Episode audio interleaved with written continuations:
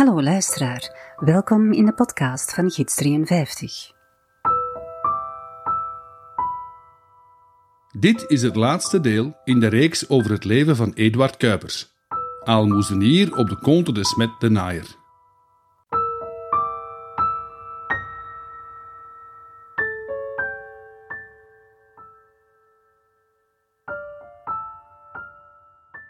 De Gazet van Antwerpen kopt die 13 januari in het groot op pagina 2 De Conte de Smet de Naaier in de haven. De journalist van dienst schrijft het volgende. En ik neem het hier letterlijk over, in het wat archaïsche Nederlands van die tijd, met een Antwerps accent zelfs. Gisteren, na noen, rond twee uren, was het kermis op de Schelde, de bronader van s vaderlands welvaart de harteklop van ons bemind Antwerpen. De zon schitterde op het stijgende water, met zo milde stralen als beschenen zijden langs de dag van het jaar. Aan wal, op de twee wandelbruggen en onder Dangaars benoordend steen, stond de nieuwsgierige en goed geluimde menigte der grote dagen, wachtende op het aanleggen van het schoolschip, dat door ene sleper getoogd aanstalten maakte om langs de blauwe steen te komen meren. De muziek van tachtste linie, onder leiding van de Grees, vrolijkte de ontelbare toeschouwers nog op. Nu klonken die aria's wel eens zo vlug dan bij het vertrek van enige bodem naar Congo toe. Om maar te zeggen, het is feest in stad.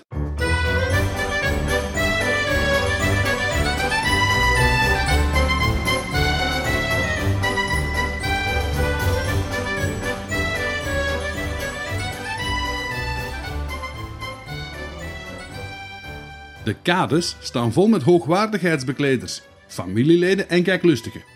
En allemaal kijken ze rijkhalzend uit naar het weerzien met zonen, vaders en broers. Het schip is heel huids weer thuisgekomen, na meer dan elf maanden op zee. Want zoals de gazet schreef... Nu was het uit met beven en vrezen. De lang vermisten waren eindelijk daar. Senatoren, de kabinetchef van de minister van Handel en Transport, baron de Thiège van de Association Maritime, baron van Zuilen, de gouverneur. Ze kunnen niet snel genoeg aan boord gaan om te speechen, om op de foto te gaan. De familieleden van de bemanning volgen in hun zog. Overal omhelzingen, tranen van geluk, maar ook tranen van verdriet voor de twee onfortuinlijke die de reis niet overleefd hebben. Na alle plichtplegingen aan dek trekt het gezelschap in stoet naar het stadhuis en schoonverdiep. Daar wacht een rijkelijke receptie. Jan van Rijswijk, burgemeester, neemt het woord. Ook gouverneur Kogel speecht, en deze keer in het Nederlands. Ze bedanken alles en iedereen uitvoerig. Ze decoreren zelfs enkele bemanningsleden voor de heldhaftige redding van een schip in Chili. Nu, van onze kadet weten we dat het een omgeslagen sloep was, waar er vijf drenkelingen op zaten. Maar ja, alles voor de heroïek van de Belgische zeelui. De drink eindigt met een algemeen geëxclameerd. En vooral de wens, nee, de eis, dat de conte weer zo snel als mogelijk moet vertrekken, tot eer en roem van België. De journalist van de Gazet gaat helemaal mee in het verhaal. Hij sluit zijn artikel af met de volgende woorden hopen wij dat wij menigmaal dergelijke terugkomsten mogen beleven. België's uitbreiding zal er zich best bij bevinden, en een wapen te meer zal onze kinderen te beschikking staan in den harde kamp voor het leven. U voelt duidelijk, beste luisteraar, hoe belangrijk dit commercieel en nautisch succes wel is. De halve regering en veel chic volk is present. De speeches staan stijf van bombastisch taalgebruik. Dit is het hoogtij van het Belgische expansionisme. En de Antwerpse haven en de contours met de naaier spelen daar een cruciale rol in. En waar is Eduard Kuipers in heel dit verhaal? Wel, hij wordt genoemd en geroemd. Hij hielp de dokter en de verpleger met de zorg van de zieken. Er wordt gezegd dat zonder zijn hulp en zielenzorg er nog meer mensen zouden gestorven zijn aan boord van de Conte. Stabroek, 21 januari 1906. Het is feest voor Eduard Kuipers.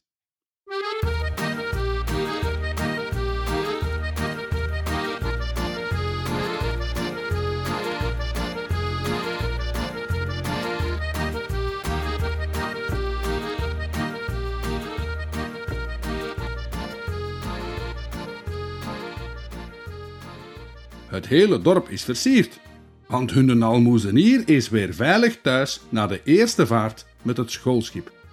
Overal in het dorp hangen er affiches met het programma van de feestavond. Ik lees even voor. Welkom. Eerst zang. Dan huldezang aan de eerwaarde heer Kuipers. Een kluchtlied. In de Zwarte Beer. Dat is de naam van het stuk. Een theateropvoering. Een blijspel in drie bedrijven. Luimige alleenspraak. Levende beelden. Een zangspel in twee bedrijven. Specialiteiten. Een komiek trio. En een Chinees koor. Het is een echte bonte avond. Er zal wel heel veel gelachen en gedronken zijn. Het feest werd echter ingezet met een huldezang aan de aalmoezenier. Wie het stuk geschreven heeft, is niet meer geweten. En misschien maar goed ook. Ik ga hier niet zingen. Als u de bombastische versen wil lezen, kijk dan even op de blog op mijn website. Uit het heldenlied klinkt wel de status van en de bewondering voor Kuipers. Na de feesten komt Eduard veel thuis over de vloer. Zijn moeder is ziek, doodziek. Ze zal ook sterven aan haar ziekte. Ondertussen ligt de Comte de Smet de Naaier in een droogdok in Antwerpen. De eerste reis is dan wel een succes geweest, maar toch zijn er enkele structurele aanpassingen en herstellingen nodig. De bemanning, commandant Fourcault op kop, heeft te kennen gegeven dat het schip water maakt. En al van bij het begin. Een deel van de lading nitraat blijkt zelfs kletsnat en dus onbruikbaar te zijn. Er hangt de ANB en haar bestuurders een dikke, vette schadeclaim boven het hoofd. Volgens de gazet is er ook iets mis met de stabiliteit. Al sinds het akkefietje in Schotland destijds. Maar ja, misschien is dat gewoon maar gazettepraat. Voor de o zo belangrijke tweede reis moet de ANB op zoek naar een nieuwe bevelhebber. Fourcault heeft namelijk zijn ontslag aangeboden. Eerste officier Corneille lijkt de perfecte keuze, maar de Belgische regering wil hem als commandant van de pakketboten, de mailboats, tussen Oostende en Dover. Deze Corneille zal in Antwerpen de konten nog wel grondig inspecteren en hij vindt dat alles in orde is. Fourcault zal dus, een beetje tegen wil en dank, het bevel moeten blijven voeren op de tweede missie van het schoolschip. Begin april 1906, heel wat sneller dan verwacht, zijn de werken aan de konten klaar. Fourcault roept vijf officieren, er zijn er enkele nieuwe bij, de matrozen en de aalmoezenier weer op, samen met dertig adelborsten. Sommigen onder hen hebben ook de eerste reis meegemaakt. Adelborsten zijn trouwens de kadetten, de studenten in opleiding. Deze keer gaat de reis naar Port Natal, Zuid-Afrika. Aan boord hebben ze 2200 ton cement plus een lading glas en ander koopwaar. Alles samen 750.000 franken waard. Dat is bijna 4,5 miljoen euro. 11 april is een zonovergoten dag. Aan de Jordaanskaai nemen de familieleden afscheid van hun geliefde. Iemand maakt de opmerking aan de commandant: Het is mooi weer, niet waar, kapitein? Ik heb scheid aan het mooie weer, antwoordt hij. Ik moet wind hebben. De trossen gaan opnieuw los en net zoals de eerste keer. Zonder muziek, geweld of lawaai glijdt de komte over de kalme Schelde het zeegat in. Tot in Vlissingen. Daar aangekomen moeten ze wachten. Er is namelijk geen zuchtje wind. Pas op paaszaterdag, 14 april, steekt er een bries op. Komt er een loods aan boord en wordt het schoolschip de Noordzee ingeloodst. Alles lijkt in orde. Al zegt onze kadet van de vorige keer Het lijkt wel of de konte zat is. Hij stampt en rolt en krijgt pakjes water alsof het een zotte zee is. En de sleper heeft ons nog vast. Net zoals het jaar voordien verzorgt Eduard met Pasen weer een mooie mis op het dek. Veel wind is er niet. Zoete verveling lezen we. Maar op 17 april s'avonds begint er van alles mis te gaan.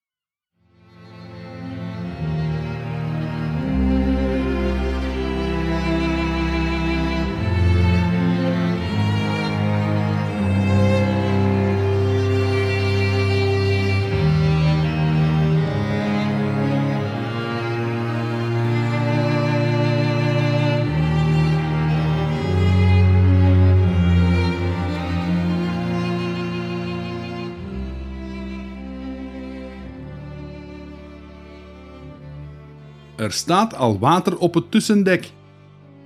Fourcault en de officieren blijven aan dek. Ook s'nachts. En dat is een veegteken. Het water blijft maar komen, maar de konte zeilt gewoon verder. De keuken loopt onder water. De slaapkamers ook. Het water loopt binnen via de spleten in het dek. Het is tijd om te pompen, hoog tijd. Maar de handpompen werken al niet meer hoewel ze nagelnieuw zijn. Met emmers probeert de bemanning het water te baas te blijven. Scheppen, scheppen, scheppen en water dragen van s'morgens tot s'avonds, ook s'nachts, zonder te stoppen. Maar het water staat een voet hoog in de kajuiten. Het is overal. Het schip danst en stampt. Er is niks meer aan te doen. Kapitein van Zuilen checkt het ruim. Ook daar, overal water. Hij wil de stoompomp in werking zetten. Te vergeefs.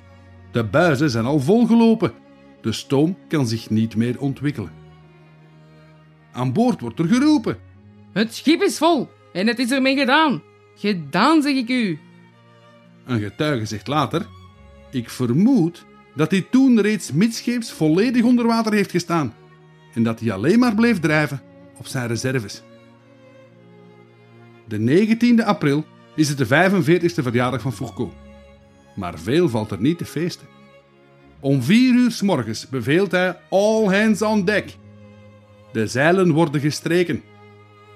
Tot zolang is de kont gewoon blijven doorvaren. De sloepen worden klaargemaakt, de reddingsvesten uitgedeeld. Vele kadetten denken nog altijd dat het een drilloefening is. De kapitein staat nog rustig een sigaretje te roken, alsof het hem allemaal niet kan deden. Plots zien ze een licht in de verte. Enkele matrozen kruipen in de masten, schieten vuurpijlen af, maar tevergeefs. Het licht verdwijnt steeds verder weg. Onze kadet schrijft later: Het was puur ingebeeld. Imaginatie van mannen, kinderen die allemaal heel goed wisten dat ze gingen zinken. Ter hulp, een schip in nood, wordt er van op het dek geroepen. Voor dovemans oren, er is niemand in de buurt. Om zes uur worden de reddingssloepen uitgezet. Drie slaan er te pletter tegen de wand. Twee bemanningsleden verdwijnen in de golven.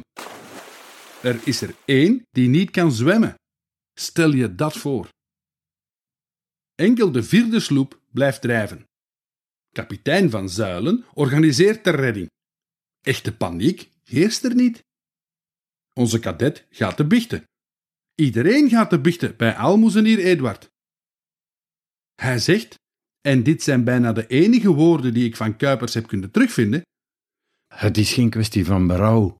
Alle zonden zijn je vergeven, jongen. En heb moed en tracht u te redden. Na de biecht beveelt de commandant zijn almoezenier om plaats te nemen in de sloep. Hij weigert. Hij zei iets in de zin van dat de anderen maar moesten instappen, want dat hij nog zielen te redden had. Onze getuige zegt er later over. Ik dacht, als de nabije zielen gaat redden, is het hoog tijd dat ik mijn vel red. Hij springt wel in de sloep en het is op nippertje. Fourcault staat nog steeds pal aan het roer. De officieren proberen zoveel mogelijk mannen van boord te krijgen. Eduard Kuipers, tot aan de knieën in het water, zegent terwijl hij zich vasthoudt aan de reling van de kaartenkamer. En dan gaat het snel. Om 7 uur en 10 s morgens verdwijnt de achtersteven van het schip in het water. Kuipers maakt een laatste kruisteken. Luttele seconden later is de Conte de Smet de Naaier verdwenen in de golven. Volgens de kadet roepen de achterblijvers nog Adieu, het gaat jullie goed. Maar dat lijkt me toch eerder voer voor een heldenepos. Een andere getuige zei later namelijk: de 21 mannen die in de sloep zijn geraakt, horen nog collega's en kameraden roepen om hulp, maar die kunnen ze niet bieden. 33 bemanningsleden verdrinken daar op dat moment in de golf van Gascogne. Onder hen Eduard Kuipers, aalmoezenier uit Stabroek, 33 jaar.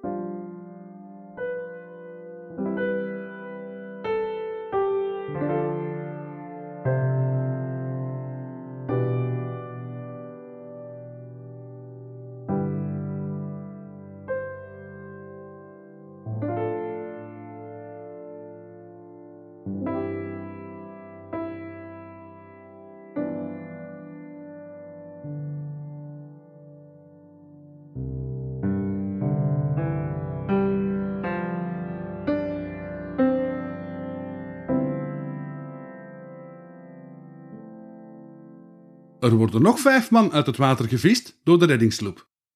Ze dobberen de hele dag rond. S'avonds rond 17 uur merken ze in de verte een zeil op. Als gekken roeien ze in de richting van het schip, roepend, tierend. En ze worden opgemerkt. Het is de Franse viermaster Dunkerque die de schipbreukelingen aan boord neemt.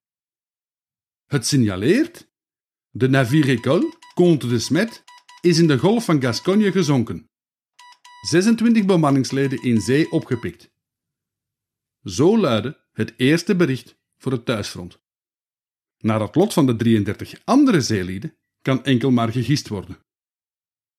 Een tweede telegram wordt vanuit Dover verzonden door luitenant van der Plassen, professor van de mathematieken.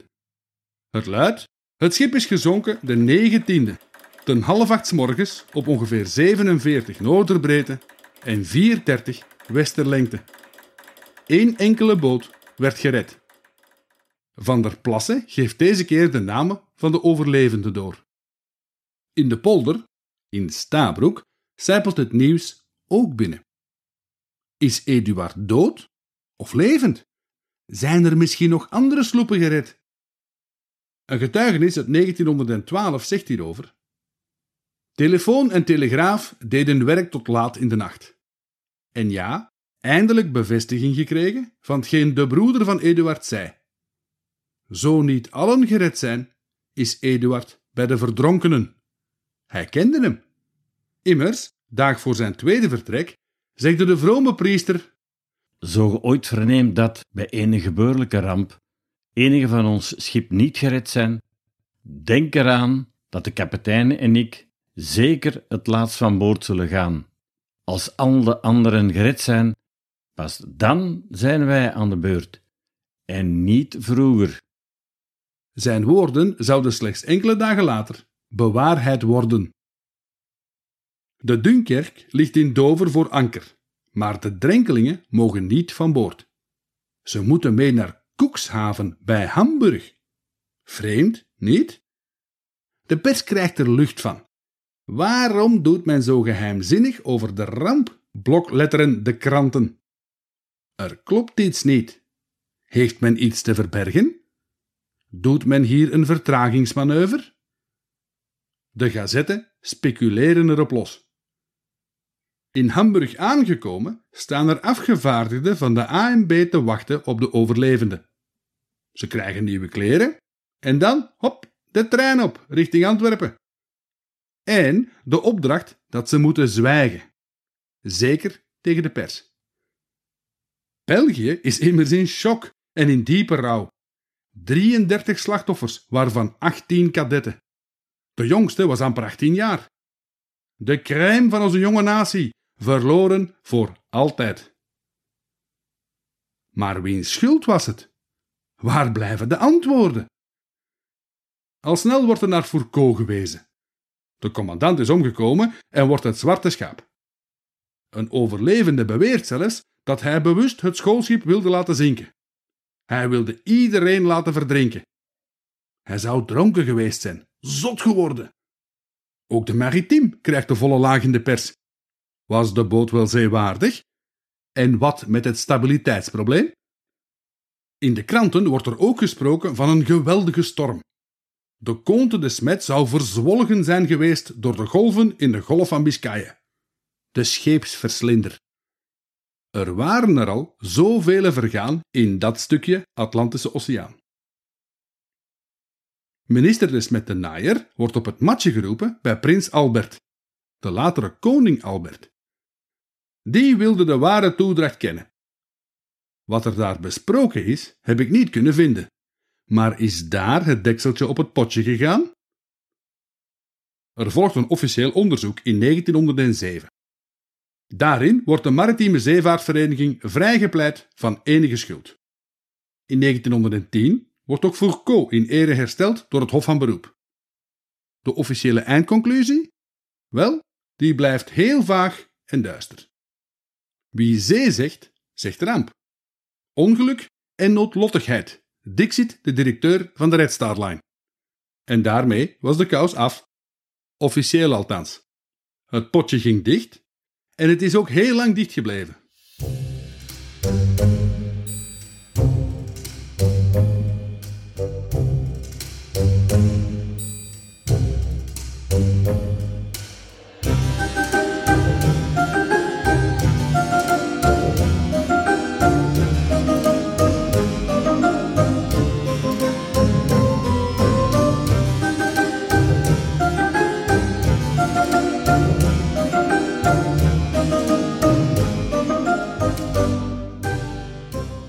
Het is pas vele tientallen jaren later, vele overlevenden zijn dan al overleden, dat er bepaalde tipjes van de sluier worden opgelicht. Dankzij bepaalde documenten die nabestaanden terugvinden in hun erfenis. Zo was er geen sprake van een storm. De zee was kalm. Er was enkel een lichte deining en er stond een stevige noordoostenwind. Hoe weten we dat? Dankzij de kapitein van een ander schip, dat ongeveer op dezelfde moment in de golf van Gascogne vaart. Er is uren in de omtrek ook geen enkel stuk scheepswrak te bespeuren. Wat toch wel zo zou moeten zijn, moest de Conte schipbreuk geleden hebben door een storm. Maar wat was dan wel de oorzaak? In 1956 herdenkt de Oostense volkskundige Eduard van Alderweireld 50 jaar scheepsramp met de Conte de Smettenaaier in een tijdschriftartikel. Luister even mee wat hij schrijft. Van uur tot uur werd de diepgang groter, zonder dat men aanvankelijk een verklaring voor dit eigenaardige verschijnsel wist te vinden. Tot men plotseling de oplossing van het raadsel ontdekte. Het schoolschip had als ballast een lading cementblokken aan boord, en dagenlang hadden deze blokken het indringende water opgezogen, met als gevolg dat die lading van dag tot dag zwaarder werd. Het feit dat het water door de cement werd opgezogen, verklaart tevens dat het zo lang duurde voor men erachter kwam dat er een lek in het schip was. Pas toen de cementblokken verzadigd waren, begon het water in het laadruim zichtbaar te worden. En op dat moment is het al te laat. Men zet de pompen nog aan, maar tevergeefs. Jules de Meulemeester, 20 jaar in 1906, en overlevende van de ramp, schrijft veel later in zijn memoires: Normaal moesten wij tweemaal per dag de ruimen peilen, maar dat kon nu niet meer. Het hoofddek kwam bij elke slingering onder water te staan. En dat is gebeurd omdat er een verkeerde manipulatie is geweest aan de Kingston-kranen van de ballasttanks, die bedoeld zijn om een zeilend schip in volle zee mooi op de waterlijn te houden. Weet u nog, luisteraar? Eerste officier Cornilly had net voor het vertrek de installaties nagekeken en de pompen bijgesteld. Volgens de meulemeester was het een nieuw soort pomp en heeft de voormalige stuurman van de Kont daar een fout begaan.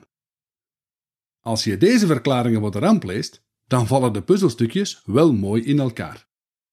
Bij vertrek in Antwerpen voelen sommigen al letterlijk nattigheid. Ook in Vlissingen zijn er die vinden dat het schoolschip zich heel vreemd gedraagt.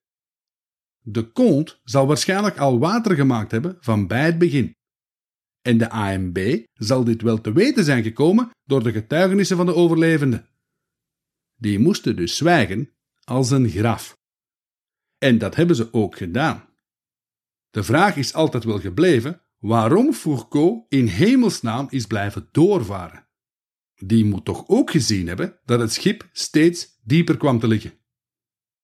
En waarom heeft hij, toen het duidelijk was dat de kont verloren was, het schip niet stilgelegd voor de reddingsactie?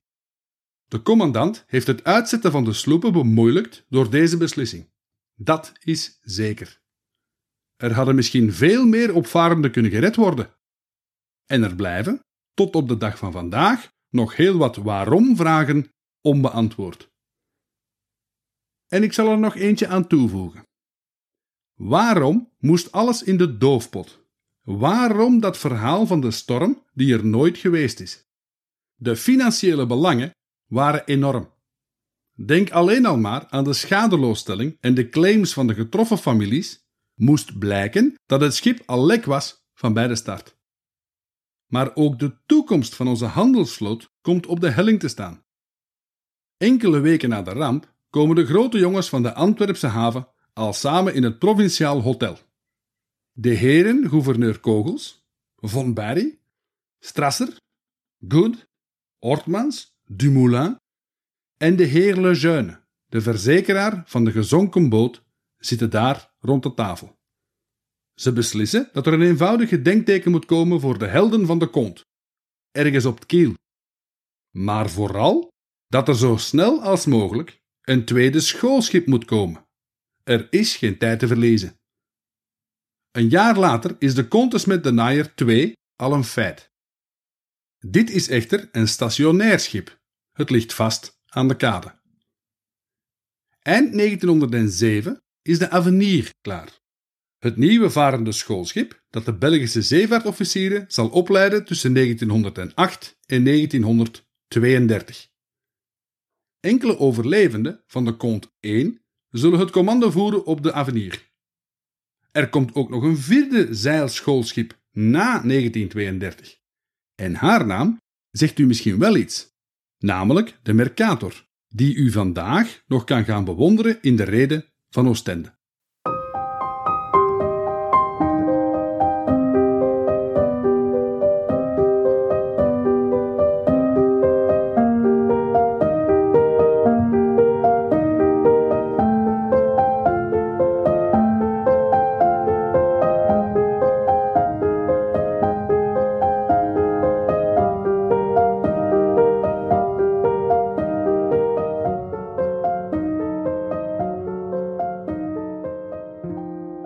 België rouwt. Er moet een monument komen ter nagedachtenis van het offer van Slans onfortuinlijke zeevaarders. Ter financiering hielden de leerlingen van de middelbare scholen een reeks collectes. Het offer van hun leeftijdsgenoten had hen spontaan geïnspireerd. Toen ging dat zo natuurlijk. De bijeengesprokkelde fondsen bleken absoluut niet voldoende. Dus werden er in alle katholieke scholen over het hele land acties opgezet. Ook het dagboekje, waaruit ik al de hele podcast citeer, werd gepubliceerd ter financiering. En nog even terzijde, ook dit drukwerk zelf bewijst dat er moest gezwegen worden. Want hoe uitgebreid het verslag van de eerste reis was, zo kort is het relaas over de noodlottige tweede reis. En het verhaal stopt abrupt op weg van Hamburg naar huis. Ineens is het gedaan. Op zijn minst heel toevallig te noemen, niet? Ook het verhaal van het monument zelf is typisch Belgisch. Toen bleek dat enkel de namen van de uit Brussel afkomstige slachtoffers op de sokkel van het monument zouden worden vereeuwigd, ontstond er commotie. Of wat had je gedacht? Een vader van een verdronken kadet dreigde ermee om de vuile was buiten te hangen, als niet alle namen zouden vermeld worden. Na jaren van fondsen werven en het kiezen van het ontwerp, is het op 9 juli 1912 eindelijk zover. Op het Jan Jacobsplein in Brussel, onder de koepel van het impressionante Justitiepaleis, wordt het standbeeld van beeldhouwer Charles Samuel onthuld. In het bijzijn van koning Albert werd er een sobere kantate gebracht. Het beeld stelt een jonge knaap voor die met een dapper gebaar uiting geeft aan zijn lust om het ruime sop te kiezen. In het Frans le grand large. Het doet me denken aan de jonge Eduard Kuipers, die ook de wijde wereld in wilde. De vrouwenfiguur die naast het kind staat, symboliseert alle Belgische moeders, die proberen hun zonen van dit soort voornemens af te houden. Helaas. De enige rechtstreekse verwijzing naar de scheepsramp zijn de brokstukken van een schip in Art Nouveau-stijl onderaan de sokkel. Eduard zijn naam staat op het voetstuk gegraveerd.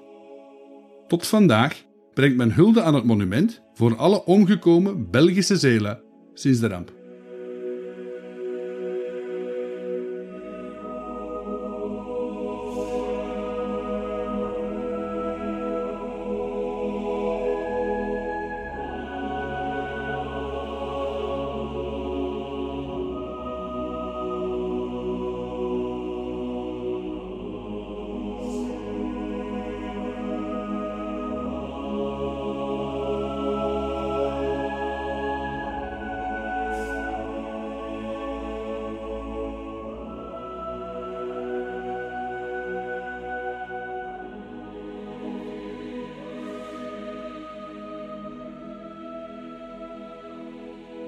In Stabroek, in de polder en in het Sint-Jan Bergmans College is de verslagenheid groot.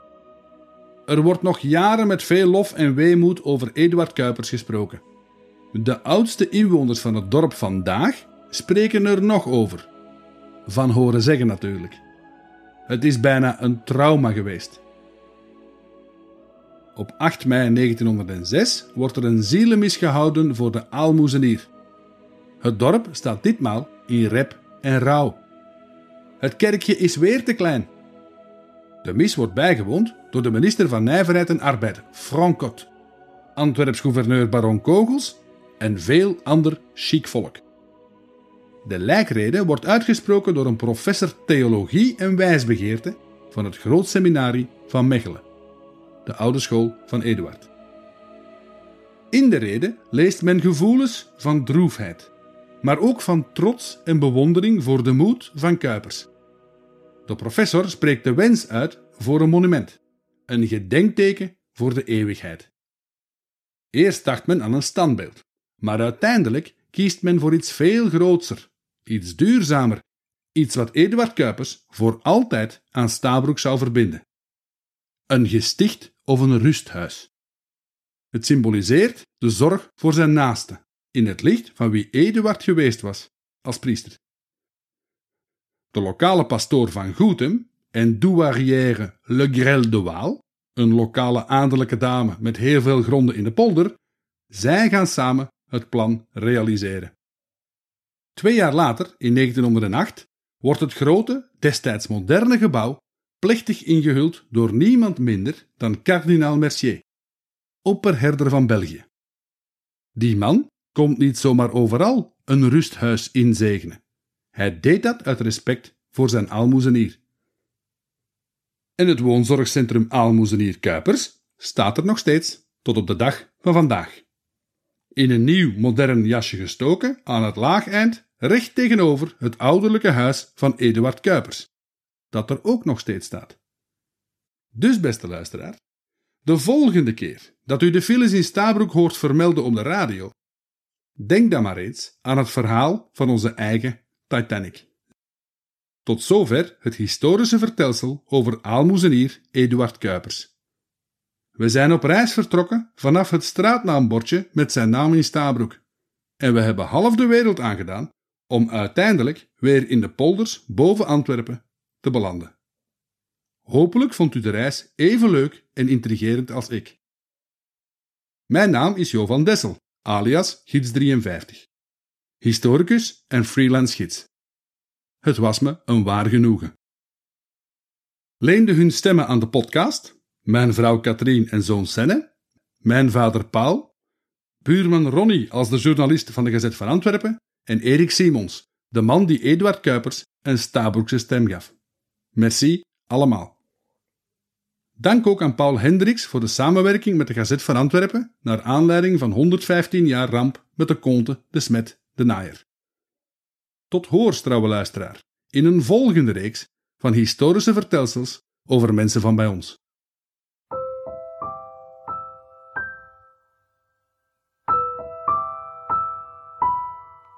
Dit was een podcast geschreven en verteld door Gids 53.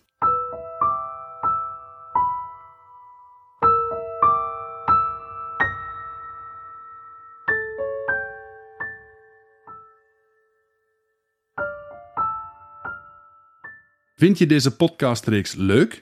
Vergeet dan niet je te abonneren in je podcast-app en schrijf een kleine review in Apple Podcast als je op iPhone zou luisteren. Of laat er gewoon eentje achter op mijn website gidsnummer53.com/review. Alvast bedankt